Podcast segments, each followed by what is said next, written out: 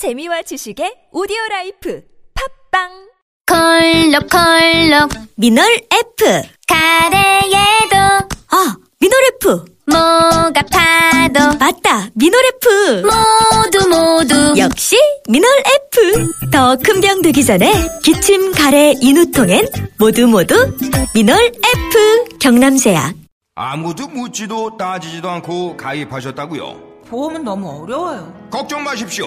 마이보험 체크가 도와드립니다. 1800-7917 마이보험 체크로 지금 전화주세요. 1800-7917 이미 가입한 보험이나 신규 보험도 가장 좋은 조건을 체크해서 찾아드립니다. 인터넷 한글 주소 my보험.com 또는 카카오톡에서 아이디 검색 마이보험을 친구 추가하여 상담하실 수 있습니다.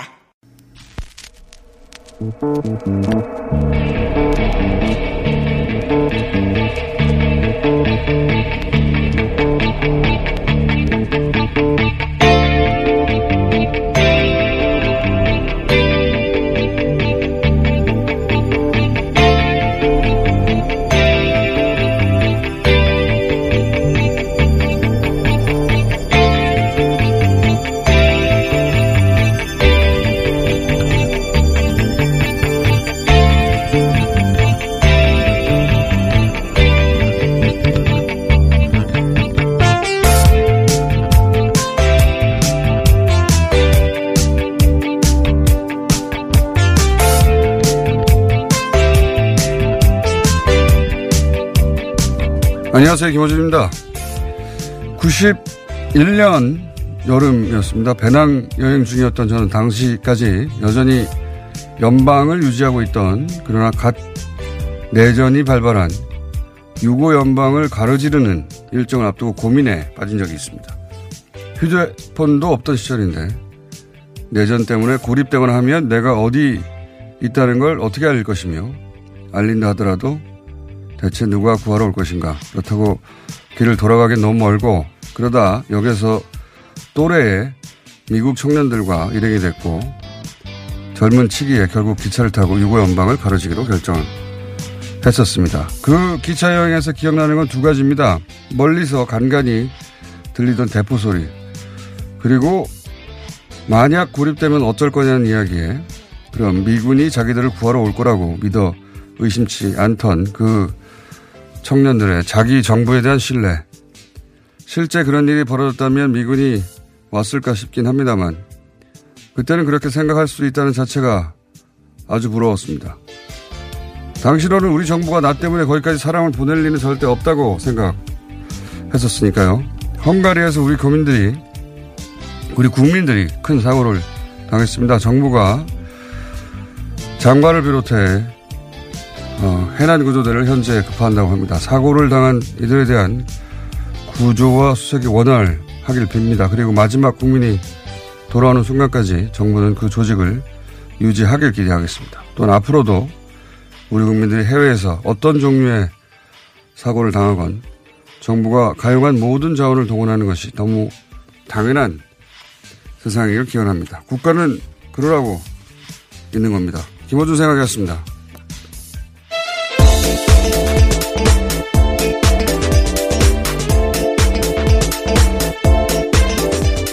시사인의 김은지입니다. 예, 이 해외에서 우리 국민들이나 교민들이 사고를 당한 경우가 없지 않은데 이번에 굉장히 큰 사고예요. 예. 네, 또 단체로 있었기 때문에 그러기도 한데요. 예, 예 지금 실시간으로 속보가 전해지고 있습니다. 어제 헝가리 부다페스트에서 유람선이 침몰해서 이 배를 탔던 한국인 단체 관광객 7명이 숨지고요, 19명이 실종됐습니다. 여기에 이제. 현재까지는 39명으로 구성된 대응팀을 현재 급파했다고. 네, 특히 여기에는 해군 해난 구조대가 포함되어 있어서요. 특히 눈길을 끌고 있습니다. 아마 세월호 때 경험을 가진 분들인 것 같은데, 이제 이 정도 규모로 대응하는 것도 이제 신속하기도 하고, 그리고 이 규모도 적지 않은 것 같긴 한데, 근데 이제. 금방 다 해결될 것 같지는 않거든요. 지금 네, 현지 상황이 좋지 않다라고 합니다. 특히 예. 기상이 악화되어 있어서요. 실종자를 찾는 데 어려움을 겪고 있다. 발견된 분들도 유속이 빨라서 아주 멀리 그렇죠. 예상보다 떠내려갔다고 예. 하고 헝가리 정부가 물론 뭐 구조와 수색에 노력을 하겠지만 우리 정부가 가서 활동을 하면 가족도 훨씬 의지가 되죠. 마음이 당연히. 네, 그렇습니다. 예. 현재 장관이 급파되어서요. 오늘 오후에 현재 도착할 예정이라고 합니다. 우리 소방대원이나 구조대가 가면 아무래도 더 절실하게 더 마지막 순간까지 계속 찾겠죠. 예. 그리고 시간이 지날수록 시신이라도 반드시 찾아야 되는데 그게 시간이 지날수록 점점 어려워질 것 같단 말이에요. 수색의 범위가 너무 광범위해지니까 이게 이 강이 이제 유럽 전역을 꿰뚫는 강이라 다른 나라까지 갈 수도 있어요. 뭐 강은 그걸 가리지 않으니까.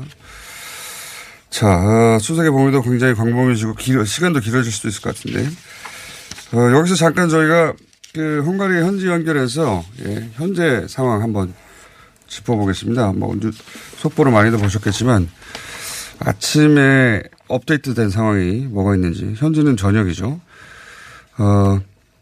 헝가리에 지금 살고 계신 그리고 YTN 리포터로 활약하고 계신 이전영 씨 연결해 보겠습니다. 안녕하십니까? 네, 안녕하세요. 이전영입니다. 예.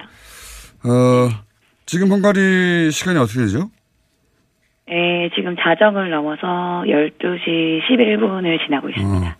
네. 헝가리에서는 어느 정도 크기의 뉴스로 다뤄집니까? 이게 이제 뉴스의 크기에 따라 당연히 관심도와 수색이나 그 규모도 네. 달라질 수 있는데 어때요? 일단은 굉장히 큰 사건으로 뉴스에서는 다뤄지고 있고요. 예. 그래서 메인 채널들 뭐 M1이나 히레TV 같은 곳에서 지금 거의 매 시간마다 탑뉴스로 지금 계속 보도하고 있고 지금 이 시간까지도 계속 보도를 하고 있거든요. 그 수색에 투입된 어떤 그 인원들의 규모는 어떻습니까? 인원들의 규모는 저녁 시간에 나왔던 뉴스에 의하면은 지금 한 200여 명의 그 수색 인원들이 동원이 되었다고 나와 있었고요. 네. 그다음에 뭐 배 같은 경우에도 이제 지금 현재로서는 군함까지 동원이 돼가지고 군함. 수색을 하고 있거든요. 네. 군인들이 이제 군함에 천막까지 쳐가지고 구조작업 벌이고 있고 미니배 4대, 뭐 모터포트 4대, 큰 배 1척, 뭐 이런 식으로 9대의 배가 동원이 되어서 수색을 하고 있고.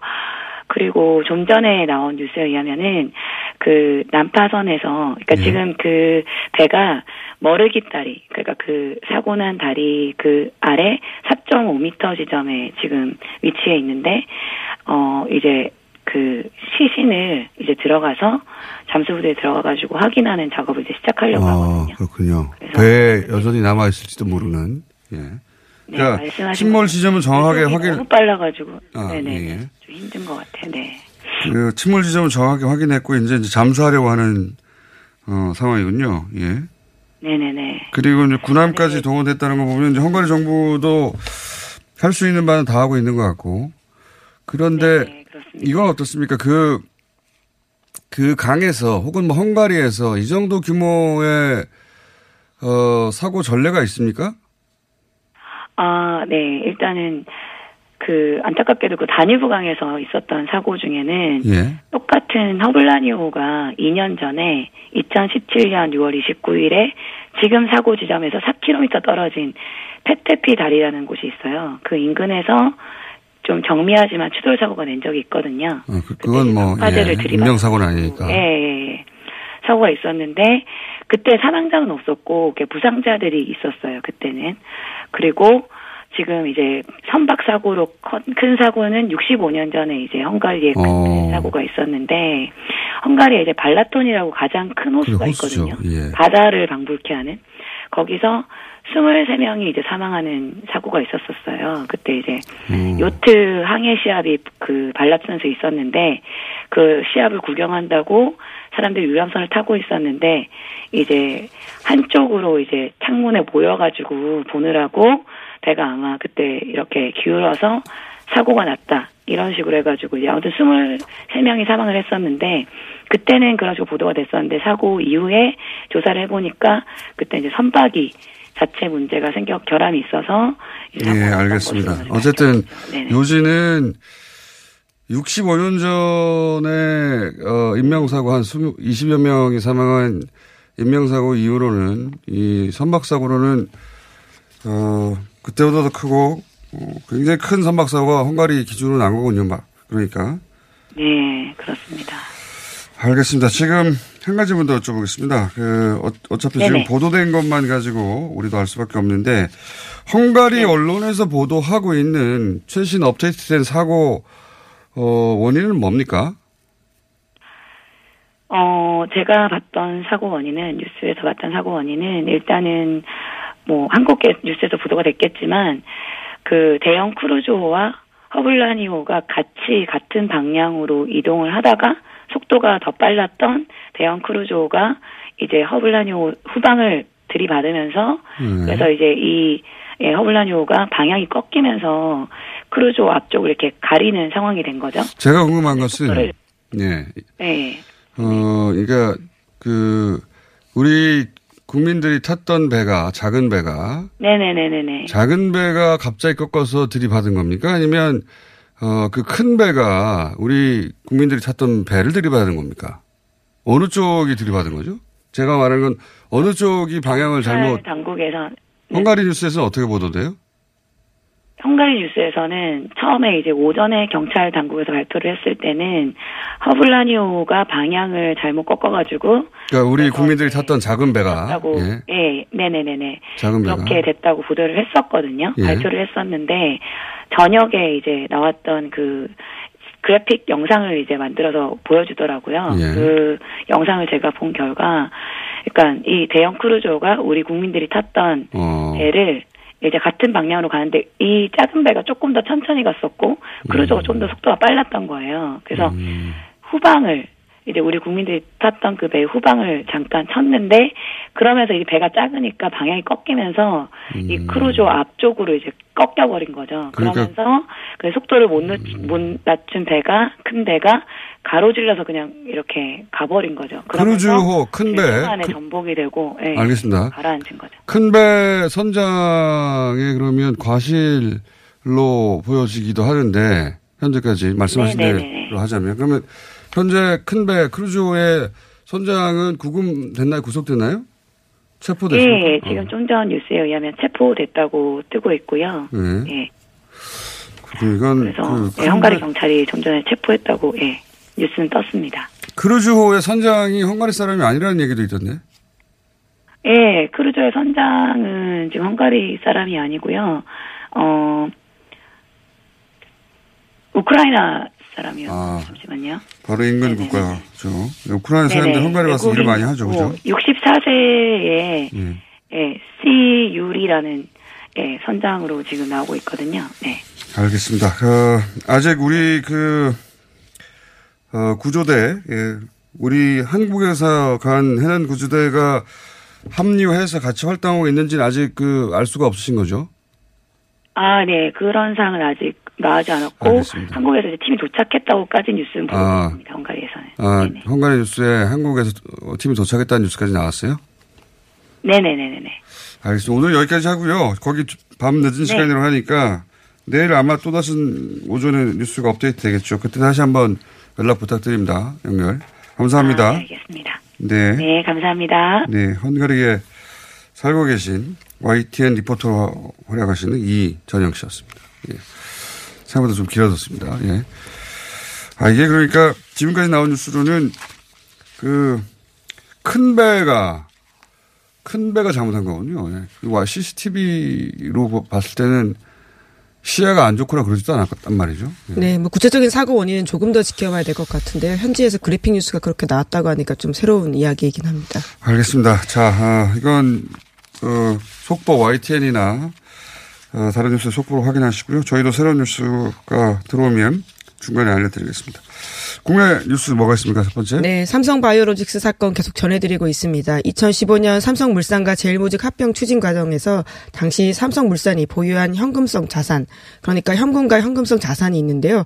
여기서 1조 7천억 원이 평가에서 빠졌다라고 합니다. 오늘 아침 한겨레 신문 보도인데 두 회사의 기업가치 평가를 맡았던 회계법인들이 벌인 일이라고 합니다.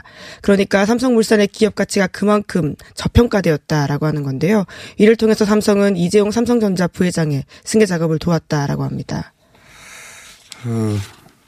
이게 이제 계속 이어왔던 이재용 부회장이 지분을 가지고 있는 제일모직은 뻥튀기하고 그리고 삼성물산은 주저앉히는 작업. 그렇죠. 예. 그 일환입니다. 그 작업인데 삼성물산이 가지고 있는 현금을 빼버렸다는 거 아니에요? 예, 평가할 때 이제 그 부분들을 아예 빼버렸다는 건데요. 이런 거는 정말 이런 경우가 어디 있습니까? 이건 정말 삼성이 어떤 불법을 저지더라도 다 덮을 수 있다는 자신감이 없으면 절대 할 수 없는 일이죠. 네, 그래서 정말 있는 일이 아니기 때문에요. 2015년에 국민연금도 이해를 하지 못하고 당시 삼성물산 최대 주주였다라고 하는데 안진 보고서를 건네받았던 국민연금 내부 관계자가 보유 중인 현금성 자산을 제외하고 기업 평가해도 되느냐 이렇게 물었다라고 합니다. 안 되죠.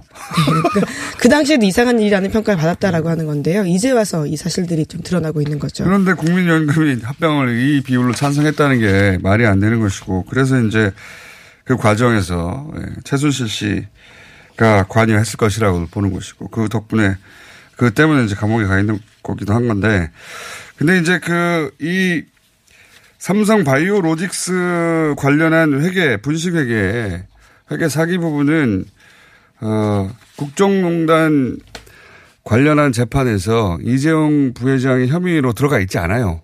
예. 그러니까 이거는 별도입니다. 완전히. 그런데 지금 계속해서 이제 당시에 관여했던 사람들, 그러니까 증거인멸에 관여했던 사람들은 대부분 구속됐고 어제는 또 구속영장을 청구했는데요. 청구했습니다. 과거 삼성미래전략실에서 근무했던 삼성전자 안모, 이모 부사장에 대해서 구속영장을 청구했습니다. 두 사람이 그룹 차원의 증거인멸 모의를 주도했다라는 혐의를 사고 있는데요. 특히 이 부사장은 이건희 회장 때부터 삼성의 총수일과 재산을 관리한 인물로 알려져 있습니다. 구속영장 실질심사 일정은 조만간 정해질 것으로 보입니다. 지금은 이제 우리가 기억하던 공장 바닥 뜯고 하는 관련자들은 증거인멸의 실행에 관련된 분들이고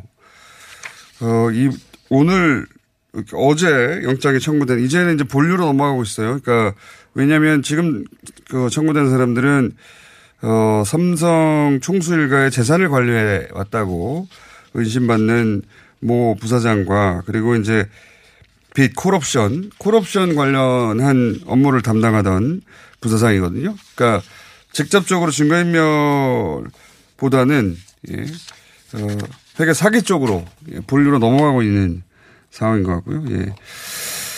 자, 그 정도로 진행되고 있습니다. 자, 다음은요. 네, 한미 정상간 통화 내용을 유출한 주미대사관 소속 외교관 기욱 씨에 대해서 외교부가 어제 파면 처분을 내렸습니다. 파면은 공무원 징계 수준 중 가장 높은 것인데요. 5년간 공무원으로 다시 임용될 수 없고 퇴직금과 연금도 절반 수준으로 깎입니다. 기욱 씨의 기밀 유출 횟수는 외교부가 파악했다고 밝힌 건 3건이었는데요. 하지만 어제는 1건, 그러니까 한미 정상간 통화 유출만 논의됐습니다. 이건 뭐 어떤 정권화에서도 어떤 정상과의 통화도 이건 뭐 당연히 유출하면 안 되는 거니까 일벌 복개 수준으로 징계해야 되는데 이제 가장 높은 수의 징계가 이루어진 거죠. 예, 뿐만 아니라 다른 주미대사관 직원도 징계를 받았는데요. 관련된 통화 내용을 출력해준 직원도 당초 예상됐던 중징계는 아니고요. 경징계에 속하는 3개월 감봉 처분을 받았다라고 합니다. 뿐만 아니라 고위공무원 1명도 연루가 되어 있어서 인사혁신처의 중앙징계위원회에서 징계 수위를 결정할 것으로 보입니다. 알겠습니다. 자, 오늘 미니가 좀 길어서 한두 가지 정도만 하고 넘어가야 될 것 같은데. 예, 어제 양승태 전 대법원장 재판 관련된 소식을 전해드린 바가 있는데요. 제가 재판 일정을 정확하게 말씀을 못 드려서 오늘 다시 좀 말씀을 드려야 될 것 같습니다. 앞으로 매주 2회씩 증인신문을 할 예정이고요. 오늘도 재판이 열립니다. 그런데 이와 관련해서 검찰이 어제 입장을 냈는데 재판이 노골적으로 지연되고 있다는 점이 진짜 문제다 이렇게 비판했습니다. 저도 어제 말씀드렸듯이 구속 기한 6개월인데 근데 구속되고 나서 4개월 지나고 나서 재판이 열리니 구속을 왜 합니까? 근데 구속시켜놓고 4개월 만에 처음 공판이 열린다는 거는 이건 있을 수가 없는 일이거든요. 예. 물론 워낙 그 봐야 될 자료들이 많기 때문에요. 자신이 피고권 방어 차원에서 필요한 시간이 있었다라는 식의 주장을 양승태 전 대법원 쪽에서 하고 있습니다. 제가 저 많이 들락날락 했잖아요. 근데 이런 건 처음 듣는 이야기고 처음 보는 이야기인데, 그리고 나서, 왜냐면 양쪽이 신청한 증인이 많아요.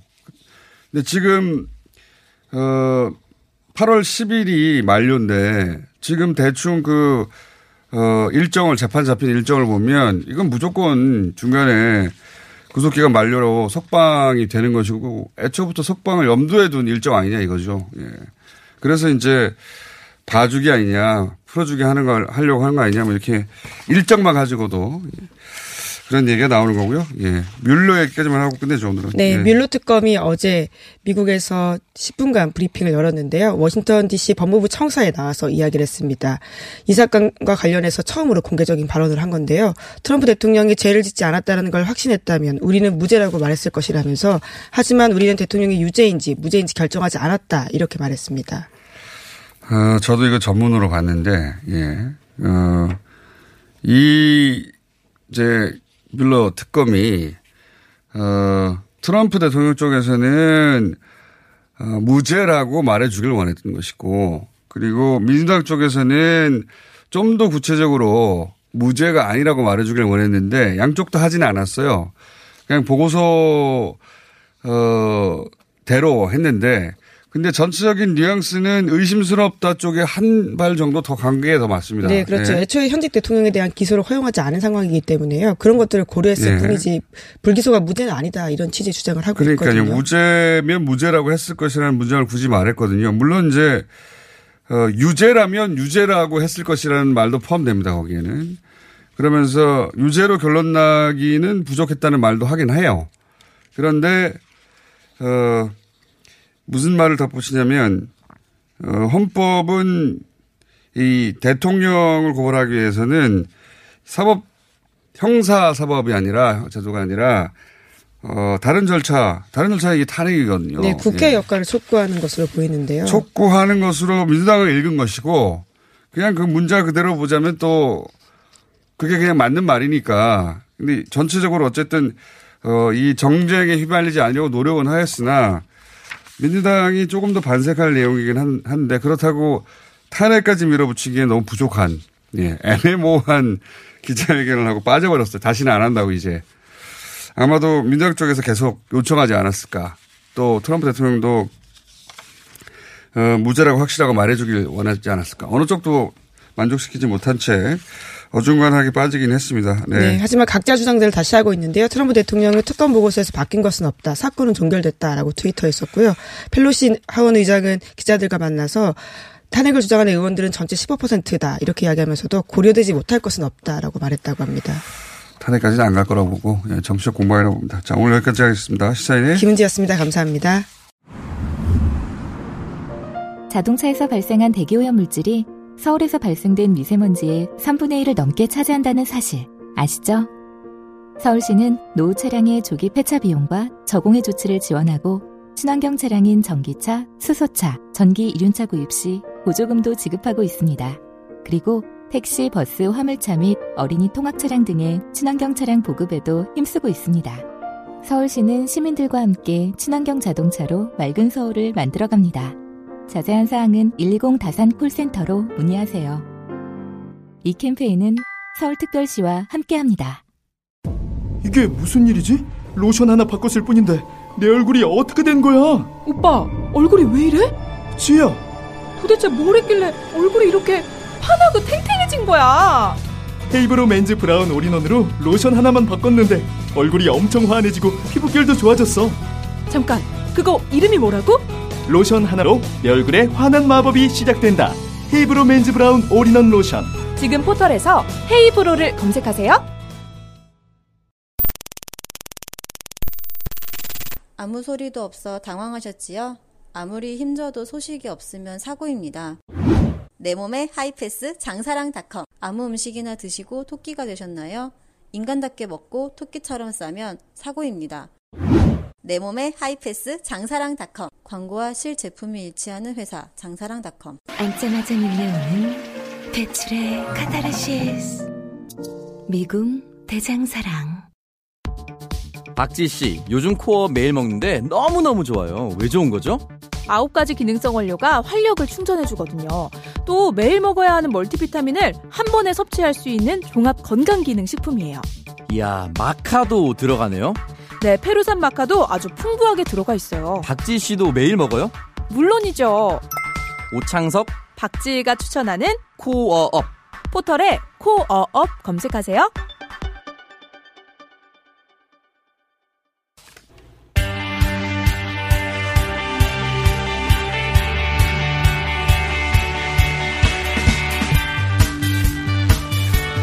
지난 화요일에 저희가 아는 척 할 만큼만 파악하는 사회 이슈의 쟁점 알아보기 시간으로 타다. 예, 최근에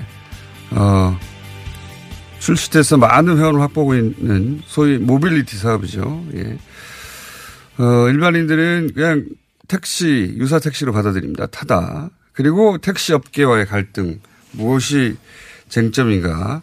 국민대 권영주 겸임 교수님과 함께 얘기 나눠봤는데 한 번 더 모셨습니다. 안녕하십니까? 네, 안녕하세요.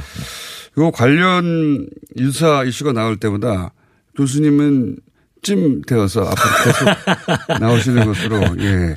지난 시간 간략 요약하자면 타다라는 서비스를 아예 모르시는 분도 있으니까. 네. 예. 타다라는 서비스가 한마디로 말하면은 11인승 이상의 그리고 15인승 이하인가요? 네네. 예. 승합차. 네. 그 사이 승합차를 차와 기사를 한꺼번에 렌탈. 그렇죠. 형식은 그렇습니다. 우리는 뭐 그거 신경 안 쓰지만 네네.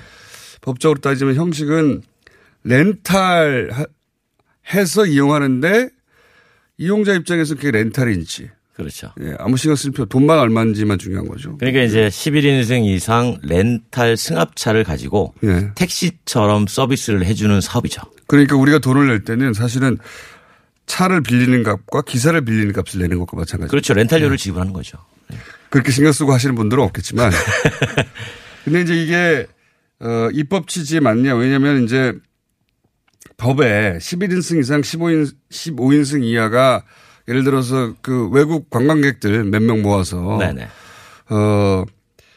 그분들이 와가지고 자기가 운전면허를 가지고 할 수도 없고. 그렇죠. 외국인들이. 네. 예. 대역 일종이 없고. 어른들도 어디 놀러 가서 일종 면허 없는 분들도 계시고. 그렇죠. 그러니까 이제 뭐 동호회들 움직이는데 한 10명 이상 되는 동호회가 차를 빌렸는데 운전면허가 없는 거예요. 일종. 그렇죠. 예, 네. 대역이. 그런 경우를 위하여 이때는 운전기사를 이제 고용할 수 있다라고 허용해 줬는데 그 틈이죠. 그렇죠. 네. 그러니까 이제 돈을 이용해서 결국은 이제 지난번에 우리가 짚어봤던 쟁점은 그렇게 하는 건데 과연 이게 택시와 동일하게 서비스가 가능하냐. 그러니까 배외 영업에 예. 대해서 한번 짚어봤고 입법 취지에 맞느냐. 입법 취지에 맞느냐 이 두 예. 가지를 짚어봤었죠. 그런 쟁점 네. 가지고 이제 다투고 있고요. 네. 오늘 짚어볼 지점은 이게 이제 그 IT 업계의 상당히 지명도 있는 분들 간에 네네. 이게 논쟁이 붙었어요. 네네. 이런 사태가 붙으니까. 왜냐하면 이지용 씨도 이제 다음에 창업주로서 유명한 분이고 한글과 컴퓨터 창업주 이찬진 네네. 대표도 여기 등장하고 여러분들이 등장해서 이제 온라인상에서 논쟁이 붙었는데 택시 면허를 어떻게 할 건가 이거였거든요. 그렇죠. 예. 면허 문제가 사실은 그 이면에 깊이 자리하고 있는 거죠. 예. 그러니까 지난번에도 말씀드렸지만 면허라는 게 진입할 때 예. 이미 돈을 주고 면허를 산 거기 때문에 그렇죠. 나올 때도 돈을 받고 팔고 나와야 예. 이게 일종의 뭐 기사님들의 어떤 퇴직금 같은 예. 그런 개념인데 그 면허 비용이 자꾸 떨어지니 예. 여기에 대해서 이제 기사님들이 반발을 하는 거고요. 그러니까 이런 유사 택시 사업들이 계속 늘어나니까 지금도 계속 예. 늘어나고 있고 최근에는 이제 지난번에도 말씀드렸지만 렌탈 승합 갖고 하잖아요. 예. 지금 또 다른 서비스들 이런 거 나옵니다. 제가 예. 차를 하나 렌탈을 해요. 예. 3년 동안 장기 렌탈로. 개인이. 그렇죠. 예. 타고 다녀요. 예. 순간순간 제가 누군가를 태우면 예. 타다랑 똑같은 서비스를 할 수 있는 겁니다. 제가 기사가 아니라 제가 개인 차를 이용하면서 예. 그런 서비스도 나오고 다르지 않잖아요. 개념은. 본질적으로 같은 거죠. 그렇죠. 네. 그러니까 이런 서비스들이 계속 등장을 하고 있는 겁니다. 타다 같은 경우는 회사가 그 차를 사서 차를 한꺼번에 그렇죠. 하는 건데 네. 렌탈하는 건데 이거 개인이 그렇게 할 수도 있다. 그럼 이제 그거는 개인 택시 같은 렌탈 택시가 되는 거고. 그렇겠군요. 네, 그 타다는 법인 택시 같은 렌탈 택시가 되는 거죠. 의사 택시 아니요 진짜 택시업인데요 그렇게 되면. 그게 네. 택시업이에요. 그러니까 네. 이런 것들이 뭐 혁신이라는 이름을 가지고 네. 계속 증가를 하니까 이제 택시업계는 또 나름대로 위기를 느끼는 거죠. 우리는 먼 고생으로 이렇게 면허를 사서 네. 게다가 각종 규제를 받으며 게다가 요금도 그럼요. 마음대로 못 올리는데 네네. 왜냐하면 이런 유사업계들은 요금을 그냥 회사가 척정할 거거든요. 당연히 그렇죠. 예. 네. 이 규제를 안 받으니까 네네. 정부에 그냥 상품이니까요. 규제를 받으면 예. 그 지금 렌탈 택시 같은 경우에는 규제를 받으면 이제 갓등도 달아야 되고요. 택시라고 유의 이렇게 달잖아요. 그렇죠. 예. 그다음에 미터기도 설치해야 되고, 그렇죠. 색도 좀 바꿔야 되고 마음대로 할 수 있는 게 없어요. 그래서 들어오기는 싫은 거죠. 그런데 이제 택시업계 입장에서 보자면 제대로 뭐냐 이거죠. 그렇죠. 우리는 이렇게 예. 다 규제를 당하는데 예. 저건 뭐냐라고 시대가 바뀌어서 그럴 수밖에 있죠. 없다면 우리 면허로 살아. 네. 우리가 그동안 이 면허 때문에 얼마나 고생했는데 얻느라고 지키느라고 이해는 가요 심정적으로. 네. 근데 이제 사기업의 입장에서는 왜 우리가 면허를 사야 되냐. 그렇죠. 정부하고의 관계인데 네. 이렇게 나오는 거죠. 그러자 이제 이 IT 업계 다른 분들이 아니 이제 그 사업을 하고 그 사업 때문에 피해를 입는 인간이 존재하니 그런 여력이 되니까 큰 기업인 타다가 한가를 사버려 이렇게 나온 거지 얘기가 그죠? 그렇죠. 사는 순간 예. 면허 사업자가 되는 거니까 규제 안으로 들어와야 돼요. 그럼 택시 사업자가 되는 거죠. 그렇죠. 택시 사업자가 똑같이 되는 거죠. 게다가 예를 들어서 개인 면허는 개인 간의 거래 아닙니까? 그냥 네네. 정부가 또는 뭐 기업 간에 할 수 없고 그러니까 사고 싶어도 못 사는 것도 있잖아요. 그렇죠. 그래서 이제 이런 얘기 나오는 거죠. 지난번에 우리 카카오와 카풀이 갈등을 할 때 택시와 예. 카풀이 갈등할 때. 기본적으로 택시 사업을 할 수 있는 사람은 개인 택시 사업자, 네. 법인 택시 사업자, 택시 운송 가맹 사업자라는 게 있습니다. 네. 이게 뭐냐면 그 택시끼리 뭉쳐요. 네. 야, 우리 프랜차이즈 하자. 택시끼리. 옛날에 저 한강콜 뭐 이런 거 많이 들어보셨잖아요. 네, 예, 예. 그런 그렇죠, 게 이제 그렇죠. 가맹 운송 사업이거든요. 네. 그래서 우리도 혁신을 할 수 있다라고 해서 서비스를 막 내놓습니다. 그래서 최근에 뭐 길 다닌 거 보면 뭐 웨이고 택시 이런 거 보실 거예요. 아, 그러니까 네. 택시 업계가 자초한 면이 있단 말이죠. 그렇죠. 네. 계속 그 면허 안에서 안일하게 영업한 거 아니냐. 네. 어쨌든 이 면허라는 장벽이 있으니까 어떤 혁신도 없이. 네. 그런데 이제 이게 새로운 게 들어오자 그 택시 업계도 이제 자성의 목소리가 나와요. 그렇겠죠. 자성의 네. 목소리가 나오면서 우리가 이대로 있을 수는 없다. 네. 우리도 뭔가 대책을 세워야 되지 않느냐. 우리도 네. 똑같이 혁신 서비스 할 수 있다라면서 뭉치기 시작합니다. 그래서 이제 그게 먼저 웨이고가 나왔고, 근데 웨이고는 이제 강제 배차 해가지고 3,000원을 더 받아요. 예. 그러니까 이제 소비자 입장에서는 비싸죠. 아니 택시는 예. 내가 부르면 무조건 오는 거지. 예. 무슨 강제로 해주고 돈을 더 받아 이런 불만이 있는 거고 예. 여기에 나아가서 이제 또 그런 거 없이도 충분히 혁신할 수 있다. 라고 해서 이제 마카롱 택시가 또 등장을 합니다. 마카롱 택시.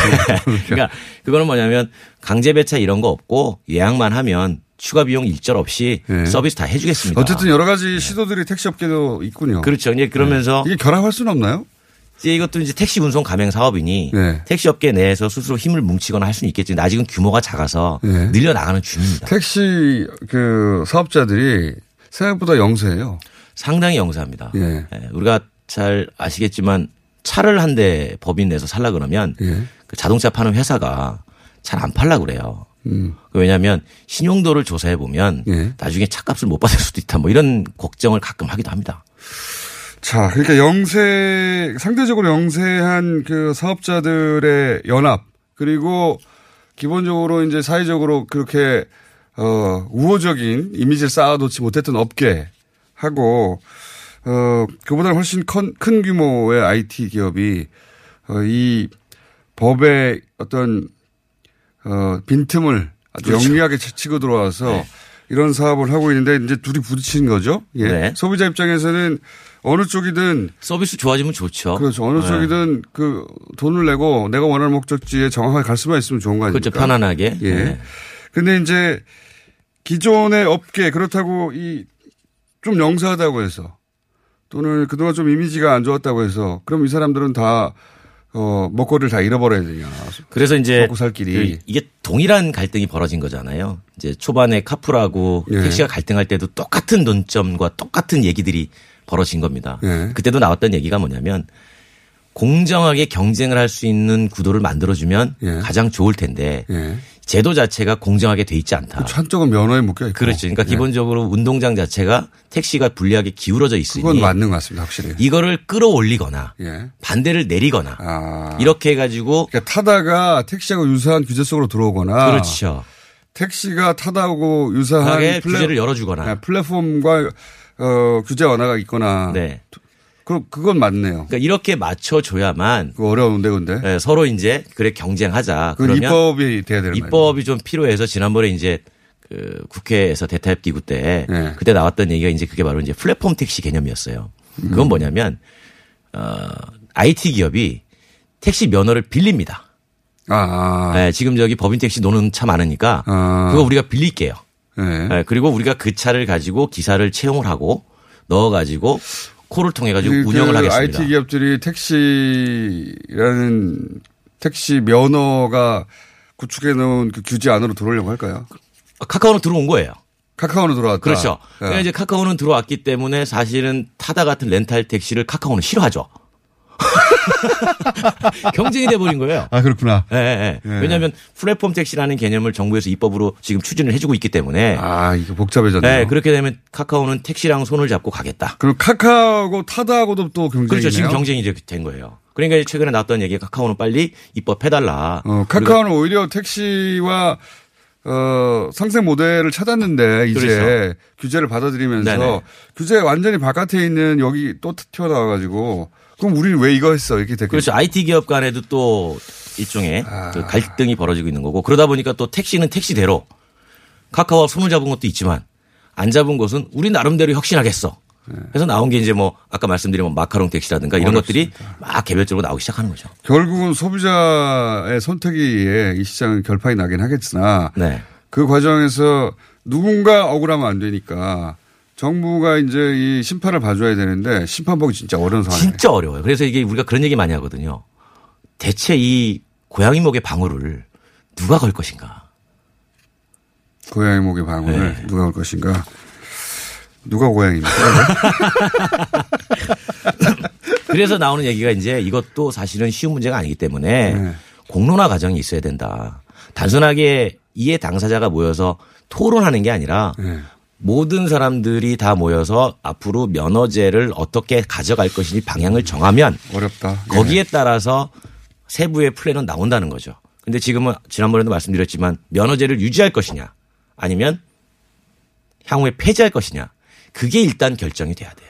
그것도 어려운 결정인 것 같아요. 그런데 네. 만약에 폐지한다 그러면 언제 폐지하냐. 자, 20년 뒤에 폐지하겠다. 왜냐하면 면허제를 두는 이유가 사실 대중교통이고 택시는. 그렇죠. 그러니까 이제 국민 기본 서비스니까 정부가 어떤 기준선을 마련해서 그 안에 두려고 하는 거잖아요. 그것도 그렇죠. 이해가 가거든요.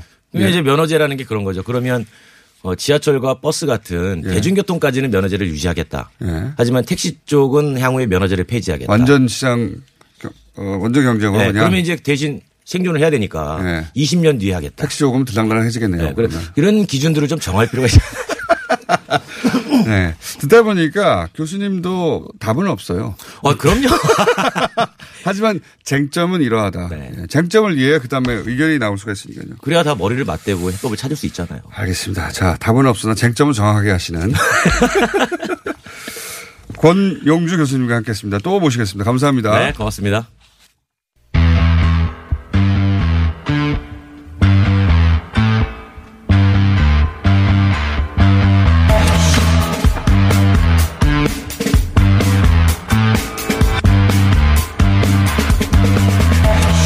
자, 요새 미국과 중국이, 예, 무역전쟁 한창입니다.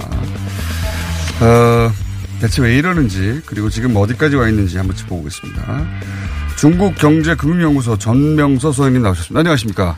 네, 안녕하십니까. 예, 뉴스군에 처음 나오셨는데, 앞으로 이 노를 개성뵙기를 기대하며, 예, 오늘 인터뷰 잘 이루어지길도 바랍니다. 자, 중국을 왜 이렇게 미국이 때리는 겁니까? 본질적으로. 지각하면요. 예. 마음이 급해지는데 이 미국이 지각을 했기 때문에 그렇습니다. 그래서 미중이 그 격하게 싸우는 것은 미국의 패권 전략인데요. 네, 일단 거기까지는 과거 100년간에 미국이 세계를 어떻게 통치했는가 보면 40% 룰이 있습니다. 아, 예. 그래서 이게 70년대 소련이 미국 GDP의 44%를 넘어갔을 때 예. 페레스트로이카를 통해서 죽여 없앴고 1985년에 일본이 38% 넘어가면서 프라자 합의를 통해서 30년 동안 바보 만들었습니다. 그러니까 미국의 경제 규모의 40%에 육박하면 그 2등 국가를 미국이 죽여버리려고 한다. 반드시 예, 죽였고 넘버 2를 키운 적이 없습니다. 그런데 예. 이제 2010년에 중국이 예. 41%를 넘어갔어요. 아. 그런데 미국이 가만 내버려뒀어요. 아, 언제까지? 2018년까지. 10년 오바마 동안. 대통령 시절에 그걸 놓쳤다? 그렇죠. 그래서 놓친 이유는 아주 간단합니다. 우리도 얼마 전에 고성에 산불이 났었지만 집에 불이 났는데 옆집 때려줄 여유가 없었던 거죠. 아, 미국도 경제 위기 때문에. 2009년에 금융위기가 터졌기 때문에 예.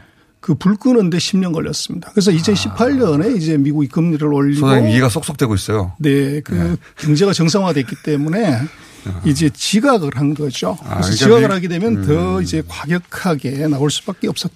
진작에 했어야 될 일인데 이제야 미국도 경제가 어느 정도 제자리에 되돌아왔기 때문에 또 게다가 트럼프 대통령이니까 아주 세게 하는 거군요. 그래서 그렇습니다. 미국은 여야가 공히 이 문제에 대해서는 다 한 목소리를 내는 것이고. 한 목소리지만 안을 들여다보면 결이 다릅니다. 결 다른 거는 다음 시간에 하고요. 자, 왜냐하면 오늘은 전체 윤곽을 한번 파악해 보려고 하는 거니까. 그러면 그동안의 무역 협상은 큰 틀에서 어떤 흐름이었습니까? 그리고 지금은 어디까지 와 있죠? 한 번에 좀 정리해 주십시오. MPTA다. 그래서 이게 뭐 무슨 MPTA요? 핵 뭐 이런 것처럼 보이지만 No Performance Talking Only였다. No Performance Talking Only요? 성과 전혀 없이 대화만 했다. 그래서 그 용어는 소장님이 만드신 거죠? 네. 그래서 2017년 4월 달부터 이제 말하라고 회담부터 했는데요. 그래서 네. 그 사이에 미중이 정상회담까지 포함해서 13번의 회담을 했는데 결국 아무것도 없었습니다. 그래서 이제 이것이 이제 문제였고 그래서 그 사이에 성과가 없는 이유가 뭡니까? 그 이전을 놓고 보면 이 중국이 상당히 상습적으로 2005년에 사실은 중국은 WTO를 가입하고 나서 5년 만에 예. 이 이행 조치를 하게 돼 있었어요. 2001년에 가입해 5년 만에. 그런데 그 이후에 이것을 제대로 이행을 안 했습니다. 무역, 수지, 공정거래, 기술 보호. 그래서 그 사이에 이제 부시 대통령 때나 오바마 정부 때 미중 전략 경제 대화, 전면적인 미중 경제 전략 대화 이런 거를 10년 동안에 12번을 했어요. 근데 이 세 가지가 다 지켜지지 않았던 거죠. 아, 그러니까 이제 우선 미국 관점에서 보자면 중국이 약속을 잘 안 지킨다. 그리고 한 10년 뒀더니 너무 컸다. 야, 지금 잡지 않으면 안 되겠다. 굉장히 그래서 공격적으로 나가는 거다. 그렇게 큰 틀에서 이해하면 됩니까? 그렇습니다. 말만 한다는 거죠. 그동안 말만 했는데 이제는 아니다. 그래서 중국이 대단한 것이 이 지연 전략을 대화를 통해서 두 명의 대통령들하고 이것을 잘 피해갔다는 거죠. 그래서 트럼프는 과거의 두 명의 대통령하고는 스타일이 다르다. 나는 그럴 생각이 없다. 예. 뭐 이렇게 그 불꽃이 좀 튀어도 예. 나는 내 스타일로 당장 이거 해결해야 되겠어. 그러면 이제 지금 현재로 돌아와서. 그 왜 희토류 가지고 네. 말들이 많지 않습니까? 네. 희토류를 무기 삼을 것이다. 아니다. 희토류는 무기가 안 된다. 설왕설래 하는데 희토류라는 게 이제 희귀한 광물인데 주로 지금 현재는 생산성이 있는 건 중국에서만 난단 말이죠. 이게 없으면 반대쳐도 안 돼요. 그런데 이 희토류를 둘러싼 이야기들 이거 이제 중국이 무기로 쓴다. 아니다. 이건 그 뻥카다 뭐 얘기들이 많은데 어떻게 보십니까? 그래서 세상에서 믿으면 안 되는 게 세 가지가 있는데요. 첫 번째는 악어의 눈물을 믿지 마라. 예. 두 번째는 정치인들 말 믿지 마라. 예. 세 번째는 중국 언론의 그 구호성 예. 이 멘트를 믿으면 안 된다. 3대도 소장님이 그냥 정하신 거죠? 그래서. 어디 나오는 거 아니죠. 예. 중국이 그 희토류 카드를 쓴다고 하는데 예. 이게 이제 2012년에 일본과 이제 생각고절도 문제 때 그때는 통했잖아요. 약효를 봤는데 예, 그때는 통했죠. 그 이후에 7년 사이에 무슨 변화가 있었냐면 말씀하신 희토류 금속은 반도체를 산업의 쌀이라고 그러면 예. 희토류는 산업의 비타민이다. 예. 그래서 비타민 없으면 사람이 이제 병이 걸리니까. 근데 그 사이 7년 그것도 사이. 그것도 소장님이 만든 표현이죠? 예. 아닙니다. 인터넷에 많이 나옵니다. 아, 그건 아닙니까? 예. 근데. 의구심이 그 드네, 모든 표현에. 많은 이제 내용안을 놓고 보면 예. 그 사이 7년간의 변화는 이 희토류 금속이 이제 IT 제품, 예. 전기자동차 여기에 그렇죠. 주로 들어가는데 그렇죠. 거기에 지금 핵심 부품이 사실은 반도체인데 반도체가 가장 중요합니다. 예. 그래서 이걸 제재를 하면 미국이 문제가 되는데 예. 그런데. 문제는 이것은 중국이 카드로 쓸 수가 없을 가능성이 높다. 왜 그러냐면 지금 전 세계에 노트북, 예. 핸드폰, 예. TV. 전기차. 예. 세계 최대 생산국이 중국이고 최대 소비국이 지금 중국입니다. 예. 그래서. 아, 중국도 그거를 생산을 중단하거나 하면 중국 자체도 문제가 생긴다? 중국이 미국으로부터 반도체 수입을 못하는 순간에 희토류가 들어간. 예. 그렇게 되면 중국의 IT 제품의 생산. 지금 중국이 그렇게 열을 올리고 있는 전기차의 생산도 이게 문제가 된다는 것이죠. 그래서 알겠습니다. 이것은 결국은 카드라고 볼 수가 있는데 이건 협상의 카드라고 봐야 됩니다. 그러니까 이제 겁주는 거군요, 서로. 예. 서로 겁주는 카드를 뭐 꺼내 들긴 했었습니다. 자, 그러면, 앞으로 미국하고 중국 각각 어떻게 하려고 하는 겁니까? 큰 틀에서 설명해 주시죠. 그래서 이제 뭐 우리 언론에서는 미중의 무역전쟁 이렇게 얘기를 하지만 예. 제가 볼 때는 이번 전쟁은 무역전쟁이 아닙니다. 아, 그래요? 그래서 미국의 전략으로 놓고 보면 이것은 무역전쟁으로 무역으로 그냥 시비를 거는 것이고 예, 중국의 결정적인 아킬레스건을 잡기 위해서는 이제 기술로 이 아킬레스건을 찌른 거죠. 그리고 그러니까 정말로. 무역으로 시비를 걸었는데 실제 잡고 싶은 건 중국의 기술이다. 아닙니다. 아니요? 제가 못 알아들었어요? 금융입니다. 금융? 그래서. 미국이 관심이 갖는 것은 미국이 뭘 요구를 했냐고 그러면 예. 결국은 무역수지 흑자를 줄이라는 겁니다. 예, 그런데. 그래서 우리도 내놓으라는 거죠. 예. 그래서 그것은 지금 그 무역전쟁으로는 예. 미국은 중국을 이기기 어렵습니다. 그런데요. 그래서 그 이유는 간단한 것이 1인당 소득 62,000달러의 나라에서 알루미늄, 철강, 가전, 통신 이 제품을 이거를 중국의 1인당 소득 10,000달러의 나라하고 경쟁해서 이길 수가 없었고요. 네, 네. 그래서 지금 이제 미국이 보는 것은 이 중국이 가진 돈, 네. 그 사이에 뭐 20년 이상 털어간 무역수지 흑자를 내놓으라는 것이죠. 돈을 내놓으라. 네. 돈을 어떻게 내놓으라는 거죠? 중국 같은 경우는 지금 네. 3조 1,000억 달러의 달러가 있는 거죠. 그래서 미국은 네. 그 돈에 관심이 사실은 있죠. 그래서 그 돈을 어떻게 회수하기 위한 방법이 예. 그게 바로 금융입니다. 그래서 과거에 일본의 경우를 보더라도 일본이 1985년부터 이 프라자비를 통해서 이제 무역전쟁을 했지만 일본과 무역전쟁에서 미국은 이긴 적이 없습니다. 그래서 무역수지 흑자가 1983년부터 1995년까지 무역 흑자가 줄어든 적이 없어요. 그러니까 무역 그 자체로 이기려고 하는 게 아니라 중국에 가 있는 그 달러를 회수하려고 하는데 그게 어떤 식으로 회수하겠다는 겁니까? 그래서 일본의 경우를 보면 답이 있는데요. 네. 일본의 경우를 보면은 1분밖에 안 남았습니다, 교수님. 그래서 일본의 소장님. 경우는 이게 무역으로 줄인 것이 아니라 환율을 50% 절상을 시켜서 거기서 끝을 낸 거죠. 그래서 진금승부는 이것은 이건 금융에서 승부가 나는 것이고요. 그래서 기술봉쇄 지금 얘기 기술봉쇄도 더 무서운 금융봉쇄입니다. 미국의 경우를 놓고 보면 무기로 하는 전쟁이나 무역으로 하는 전쟁에서는 최근 50년간 제대로 이긴 전쟁이 없어요. 아. 그런데 금융전쟁에서는 진 적이 없다. 미국은 단 한 번도 실패한 적이 없습니다. 그래서 그것이 지금 미중의 관계는 기축통화국이니까 기본적으로. 그렇습니다. 그래서 지금 봐야 되는 것은 그 미중의 무역전쟁이 아니라 그 다음번에 들어올 지금 기술전쟁 그리고 기술전쟁 다음번에 오는 미중의 어떻게 보면 진검승인 금융전쟁 이게 핵심입니다. 소장님 앞으로 자주 나오실 것 같습니다. 전병서 선생님이었습니다. 감사합니다. 네, 감사합니다.